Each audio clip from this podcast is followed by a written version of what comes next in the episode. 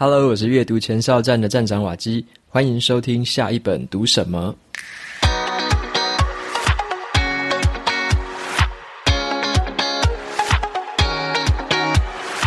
今天我想跟大家分享的这本书，它的书名叫做《出生之犊》。那么，《出生之犊》呢，这个作者是一个女性的创业家，在这本书里面就算是她的一个半自传，也是一个半创业的过程。那么它的副标题叫做“做小梦也有超能力”。它这本书呢，就是写给很多初学者、刚起步的人，甚至是你有想要踏出第一步成为创业家的人，教你怎么样打破关于热情的迷思，抛开那些传统的成功观念，打造出一个有目标还有影响力的人生。那么这本书呢，我会摘录其中三个对我蛮有启发的部分，在今天的节目跟大家分享。这本书呢，出版社也有赞助两本的抽奖证书。如果你有兴趣的话，可以到节目的资讯栏里面部落格的文章连接，就可以来参加这一次的这个抽书活动。拉到最底文章的最底下，输入 email。好，那有兴趣的朋友可以去参加一下。这本书我觉得它的风格特别强烈哦，尤其是写作的风格。待会跟大家说明一下为什么我会这样子说。好，那首先我一样要问大家几个问题啊。你有没有遇到那种状况，就是自己觉得找不到热情，你找不到梦想，然后觉得自己好像太过于平凡了，或者你对于自己的梦想就是有点这个犹豫不决，迟迟无法踏出第一步去追寻，或者你觉得说还在做现在手边的工作好无聊哦，感受不到人生的意义还有目标，或许啊，你缺少的不是一个很远大的梦想，你也不是缺少什么壮呃壮士断腕的决心。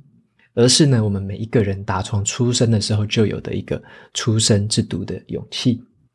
OK，那今天这本书的作者啊，很有趣啊，她是一个女性的创业家，几乎就是从零开始那种创业。好，那她的名字哦叫做丽兹·伯哈纳，英文是 Liz Berhana。好，她创办的这一个企业叫做赛科设计 （Cycle Design）。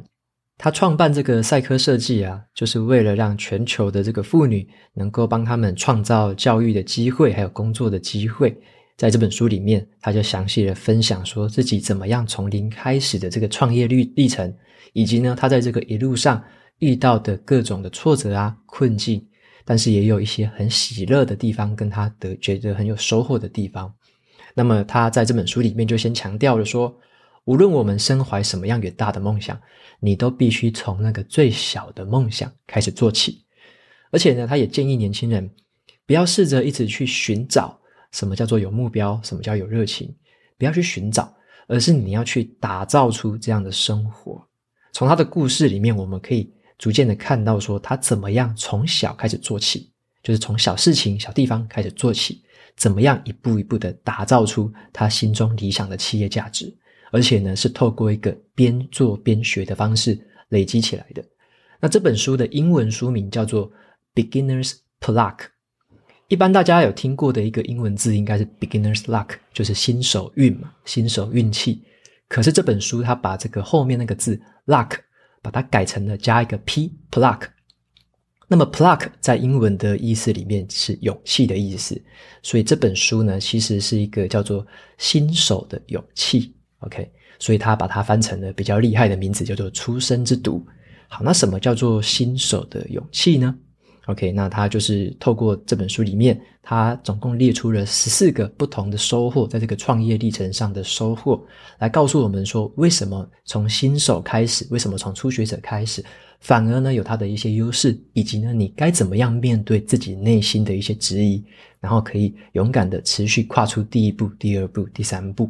OK，那这本书我觉得它无论是在励志的层面上，或者说对于我们一些这个采取行动啊、排除犹豫，然后克服困难、克服恐惧的这个部分，特别的会有帮助。那我觉得很值得一提的是啊，这本书它写作的方式真的是蛮特别的，是我读过的所有自传里面最诙谐而且最有趣的一本书。这个作者他很喜欢自嘲啊，很喜欢调侃，然后偶尔呢也会有点像跳出对话框，跟这个读者对话一样。那我觉得读起来就很像最近有在重新看一下那个《康熙来了》哈，最近那个大 S 事件，就看一下《康熙来了》之前有一些节目很好笑，然后就觉得好像这本书就很像是小 S 的那种风格，很好笑，然后又有很多的自白，然后很多的小剧场，又有很多的一些这个属于女生方面的一些这个这个用语跟这个风格。那读起来其实好笑之外呢，它偶尔还会穿插一些这个很像蔡康永式的那一种很温暖的字句在里面，所以又有这个激励人心的效果，所以就会觉得，诶，大部分是很好笑、很幽默的，可是少数呢，有一些部分它就会放一些这个比较温暖，然后比较励志的部分在里面，所以是我觉得读起来对我来说是一个印象很深刻的一本书啊。你会读完之后就完全记得这个作者这个人，他的风格真的是很强烈，你很难忘掉。OK，那接下来我就分享这本书里面三个我觉得很有启发的一个部分。好，那总共我会分享三件事情哦，就是第一个是做小梦，不要做大梦。那第二个我会分享说什么叫做够好就可以了。第三个呢，我会再分享好奇心其实呢会帮助我们更成功。OK，那今天的节目就会分享这三个这个不同的地方。好，那首先第一个，做小梦，不要做大梦。是什么意思呢？这个作者啊，他其实出身是很平凡的一个人啊，然后在小时候成绩也不怎么样，后来也是普普通通的，然后进到了这个新闻系的研究所，那读着读着也毕业了。可是呢，他的成绩就是他的表现也没有说特别顶尖，所以在这些新闻报社啊、媒体之间找不太到一个很好的工作，那最后算是跌跌撞撞的应征到了一个通讯公司，担任一个最基层的员工。可是他的心中就一直有一个想要改变世界的，呃，改变世界的远大梦想。OK，他的心中那个梦一直都很大。可是这个梦想是什么呢？他说啊，他小时候就很想要做一件事情啊，他想要去举办那种大型系列的慈善活动。然后呢，这种活动啊，可以改变全世界数百万妇女的这个跟女孩的生活。所以他心中的这个梦想好大。虽然呢，他觉得说目前的工作好像没有什么意义啊。因为他是小螺丝钉嘛，可是他想着说，如果自己啊持续的在公司稳定的做下去，说不定有一天慢慢稳定的爬升，有机会就爬到这个有权力发号施令的位置了。那么呢，他一直有这样的一个想法在，直到有一天他看到一段影片，改变了他整个世界观。好，这个影片是这样的，在开头的时候啊，影片就描述说了这个世界的贫穷啊、艾滋病啊、饥荒还有战争的这种情形。他这个影片提出的解决方法就是什么？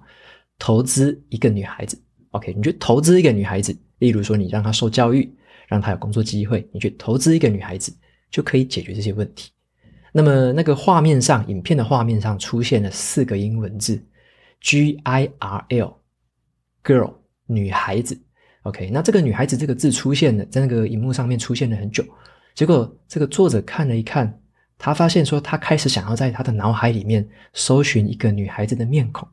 结果在那个刹那之间，他才发现出他完全想不起来有哪个他认识的真实女孩，他从来没有跟任何一个在那种贫穷环境中长大的女孩建立过关系，他回想不起任何一张面孔，所以他在那个时候就顿悟了，他知道他必须先放弃心中那一个最远大、最重大的计划跟梦想。要把注意力先放在一个最小的地方，怎么做呢？先踏出第一步，从认识第一个女孩、帮助第一个女孩开始。所以，他精彩的创业故事从这个时候出现了转折，从后面才开始踏出了那一步，接着开始从小做起。所以，这边的故事告诉我们说，要把你的梦想缩小，让这个梦想越小越好，最好是小到你不要有任何的借口，可以马上去执行。所以，他就用了这个方式。做出了他的第一步，那接下来的话就是第二个部分了。他就说够好就可以了。什么叫做够好就可以了？这个说呃，职场啊，或者是这个父母不是都教我们事情要做得好，做得顶尖吗？尽可能的做好嘛，不要说什么够好就可以了，做一半这样。但是作者认为啊，其实很多时候你在开始起步的时候，要先有一个信念，够好就可以了。你如果还没踏出去，都还不用想怎么改善，怎么变成顶尖。如果你一步都踏不出去，后面那些都是白谈。好，那接下来的话，他怎么做呢？他首先呢，他认为说，在这个整个非洲地区呢，他后来研究了一下，发现说他有兴趣去帮忙的这个国家叫做东非的这个乌干达，因为乌干达这个国家啊，它的这个男女的这个平权意识很弱，这边的这个男性的主义非常强。而且在那边，这个丈夫殴打妻子是很常见的，而且那边的职场待遇也非常的不公平，甚至呢，很多女性啊，她们要去应征工作的时候，这个男性的主管都会这个就是暗示他们啊，说你必须要跟我有一点点这个性上面的这个交易，我才会给你这个录取。所以在那边是一个很夸张，这个男女非常不平等的社会，所以他认为要从那边从最小的这个地方开始做起，因此呢。他就真的是这个提着行李箱就飞去了乌干达。他的父母那时候也觉得很奇怪，你到底在做什么事情？为什么好好的这个通讯公司不做，然后要飞去那边？好，但是他已经知道了嘛，他已经做了一些研究，他也下定了一些决心，想要从最基本的地方做起，所以他先前往这个第一线，知道说他的伟大梦想可以帮助的第一个人到底是谁。所以呢，他就从一个部分开始着手，叫做说。希望让女性可以提升这个教育程度，让女生可以受教育。所以这个也跟其他很多书有提过的一样，其实要改善一些落后国家的这个贫穷啊，跟什么婴孩健康的状况啊，让女生受教育，甚至是受高等教育，就有助于提升整个社会的发展，甚至是可以让经济更好。所以说，他认为要从这个地方着手。因此，他在那个地方开始认识了一些人。他就找到了有三个女孩子，她们是很有想法的。这些女孩子，她们很想要读书，也很想要上大学，可是却没有什么经济能力。那么作者本身当然也没有什么经济能力可以帮他们嘛。所以呢，他们就共同的在思考。作者他其实之前有想过了，是不是去跟那些慈善机构啊、慈善基金去要钱、去申请钱？但是他知道的是，这件事情不会长长久久。你依靠那些资金的赞助，是不会自立自强的。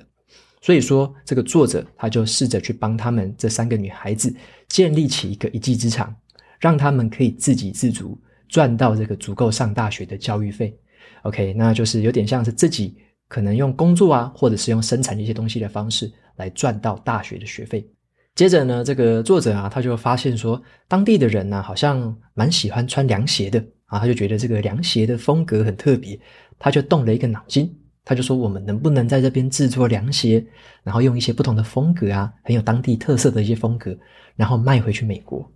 诶，他们就开始做这样的一个生意。这三个女孩子开始学怎么做凉鞋，然后做完了凉鞋呢，这个作者他就用行李箱把这些凉鞋装满满的，然后用行李箱带回美国的市场去卖。诶，这个就叫做够好就可以了。接下来更有趣了，他扛着那些行李箱回美国的时候，你猜他怎么卖？他把这些这个凉鞋啊，全部都装在他汽车的后车厢，到处的去兜售。你可以在咖啡店啊、教会啊、杂货店啊，任何人来人往的地点，看到作者哈，他就是在这个后用他的后车厢，然后打开，在那边兜售他的这个凉鞋。而且啊，他开始的时候做一做之后，他发现说，这样到处叫卖好像也不是一个好方法，能不能在网络上面卖鞋子呢？OK，他就开始去想着，我要不要加一个网站？用一个购物金流系统来做得更好一点啊，有数位化的那种感觉。结果他的资金非常的拮据啊，他那时候也请不起什么工程师啊，也不可能说哇自己就会很多技能，还要去学东学西的。所以呢，他那时候说他连一本书的钱可能都买不太起，所以他就跑到了书店，开始在那边研究一些架网站的书籍，甚至是把他的笔电啊，就直接带去了那个儿童阅读区，就开始在那边边看书边学着怎么架网站。后来还真的给他架出一个很阳春的网站，而且他后来还在想说，那我要怎么让顾客在网络上面买我的这个凉鞋呢？那他的做法呢，其实连土炮都可能都称不上哦。他的做法是说，当顾客点下这个购物车的时候啊，就跳出作者他自己的手机电话号码，然后顾客就要打电话给他，那他就用这个方法引导顾客说，你要怎么汇款，怎么样买这个凉鞋。然后他在书里面都会用一些很好笑的字眼啊，他说他还会跟顾客推荐一下你要不要加买一包薯条啊之类的，反正他就是用一些很好笑的字眼，在你读的时候你会觉得怎么这么拮据，可是又觉得很好笑。OK，那接下来呢，他有时候啊还三更半夜的时候要接到电话帮顾客处理订单。OK，甚至是啊在一开始起步的时候，他也不知道怎么样定价。你知道要怎么样帮一个商品定价吗？OK，他想到的最简单的方法就是。我直接去问我的顾客嘛，所以呢，他怎么做？他就手上拎着一双凉鞋，然后呢，再拿一个这个写字的写字板，直接在很热闹的商场之中去寻找很多的陌生人，问他们说：“你们愿意花多少钱买这样风格的凉鞋呢？”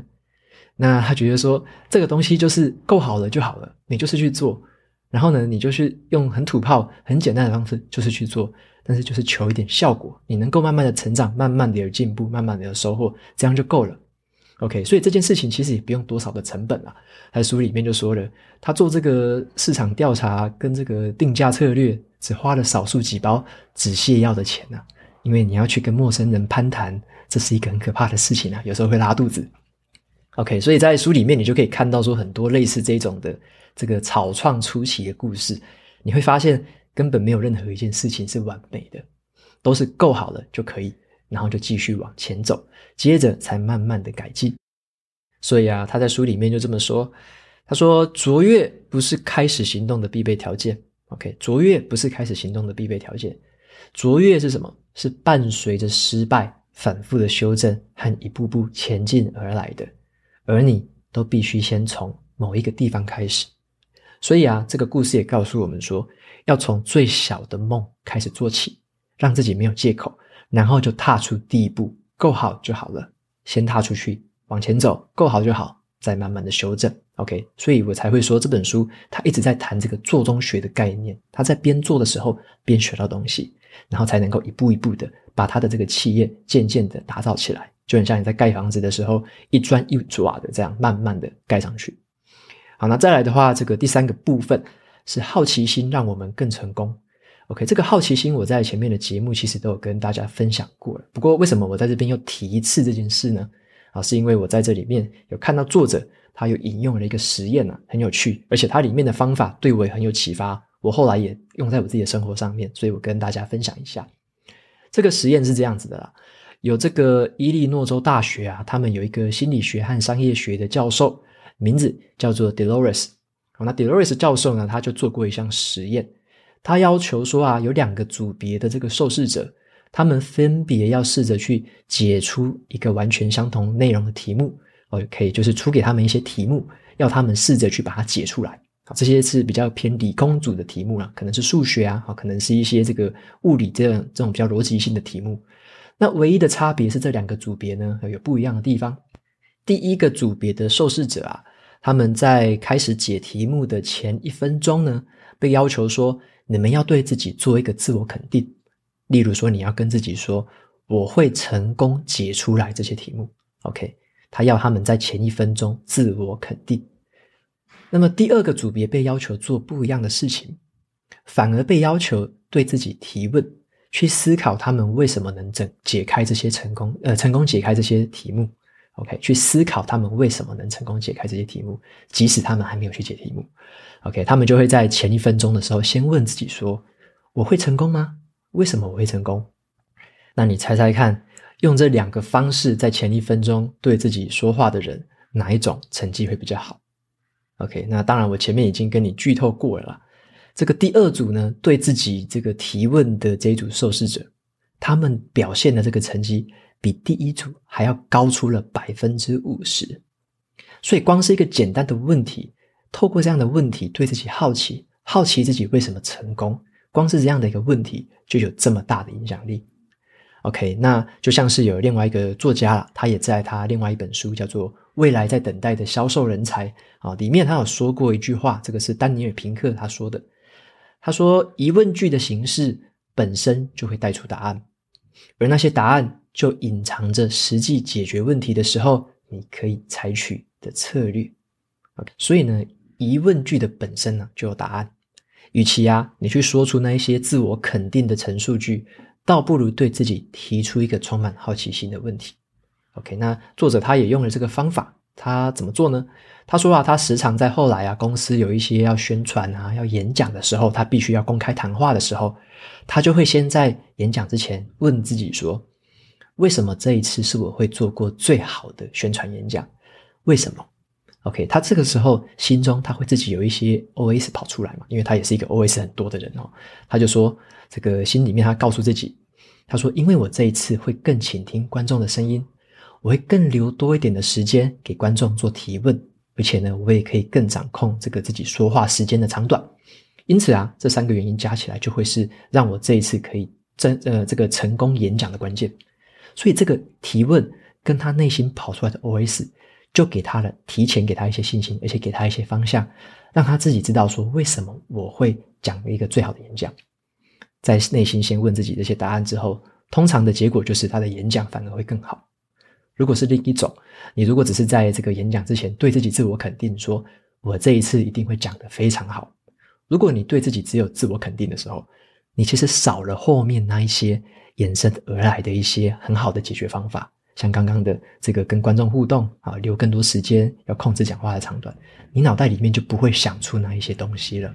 所以这个这个方法就很有趣了，在做事情之前，对自己有好奇心的提出一些问题，答案通常都会浮出来。那举个例子来说好了，在生活中我们也可以这样子应用。如果说啊，你是一个为人那个父母的人哦，你可以问自己说：我今天呢，能够成为最有耐心、最称职的家长吗？OK，你在去参加孩子的任何活动之前，你就可以问自己这一句话嘛。那另外一个就是，假设你要上台对客户报告之前，你也可以这么说：这个会是我在客户面前做过最好的报告吗？如果是的话，是为什么？这个时候就很有趣，你就会脑袋里面跑出好多很棒的答案。OK，所以说好的答案总是藏在好问题的背后啊。原来啊，在选择好奇心的那一刻，我们就有可能会更成功。OK，所以以上呢，就是这本书里面我觉得收获特别多的这三件事情。第一个就是要做小梦，不要做大梦，让自己的梦想先缩小，缩到非常的小，让自己没有借口不去执行。第二个就是够好就可以了。先不要求完美，不要求卓越，够好就可以了。开始走，先踏出去，才会有一步一步的修正跟这个更改，还有这个改善。再来呢，第三个就是好奇心，反而会让我们更成功。原来啊，我们在做很多事情之前呢、你只要先问问题，只要先拥有好奇心，常常你就有可能会有更好的答案，因此会更成功。OK，这个就是这本书里面呢，这三个让我收获特别深刻的事情，我跟大家分享。那么这本书的风格，我觉得就是蛮诙谐幽默的啦。然后我之前也读过一些不同类型的自传啊，他们的这个风格就差很多。像是那个《成为这样的我》，是前美国总统奥巴马蜜雪儿夫人，然后他写的那个文字啊，他就充满了他对人性的关怀还有温柔。那另外一本书是叫做《小人物》，那《小人物》的作者是贾伯斯的女儿。啊，里面就有很多的关于他人生遭遇的一些这个默默的呢喃哦，还有一些这个抑郁的这种感觉，就是很忧郁啊，然后还还没有走开走出来那个伤痛那种感觉。那另外一本书叫做《乐色场长大的自学人生》，那一本书的作者是小时候啊，他在垃圾场长大的，是一个边缘人。那时候在家里这个很奇怪的一个很极端的家庭，那这个作者他的文字就显得很内敛、很伤痛。所以我就发现了，在读这些不同的书的时候啊，这些作者他的这个行文的特色啊，或者说他写文章的这个风格，就差异非常的大。那这也是我在读这些自传的时候，渐渐发现的一个很有趣的点，就开始去观察。有时候会觉得说，是不是文如其人啊？说的可能就是这种意思。那当然啦，在这种创业家啊，这个一路上一定少不了一些负面的情绪嘛，或者说一些挫折啊、忧愁啊、自我质疑。那作者他怎么做呢？他就是很自嘲的，然后很开放的心胸去面对这些事情。他认为啊，有一句话我觉得说得非常好。他说呢，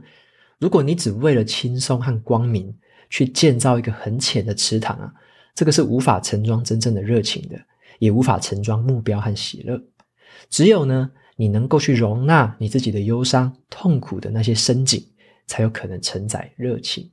所以他认为啊，这个很耀眼的光明是需要黑暗的衬托的。你要有多少的光明的体验，你就要有多大的这个度量，或者是你多大的这个这个 capacity 啊，去容纳这个负面的情绪，或者去接纳你负面的这些情绪，转化它们朝向另外一个方向去这个前进。好，那就是把负面跟正面其实是同时存在的啊，你不可能只选择同同一个面向而已。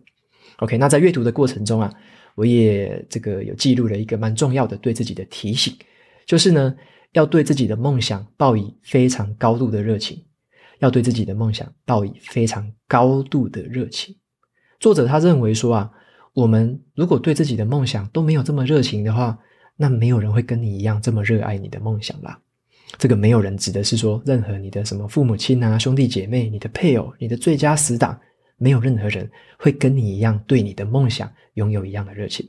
这是不可能的啊！因为说到底，只有你自己可以决定自己热情的上限有多高，而每一个人呢，永远都只会在你设定的这个上限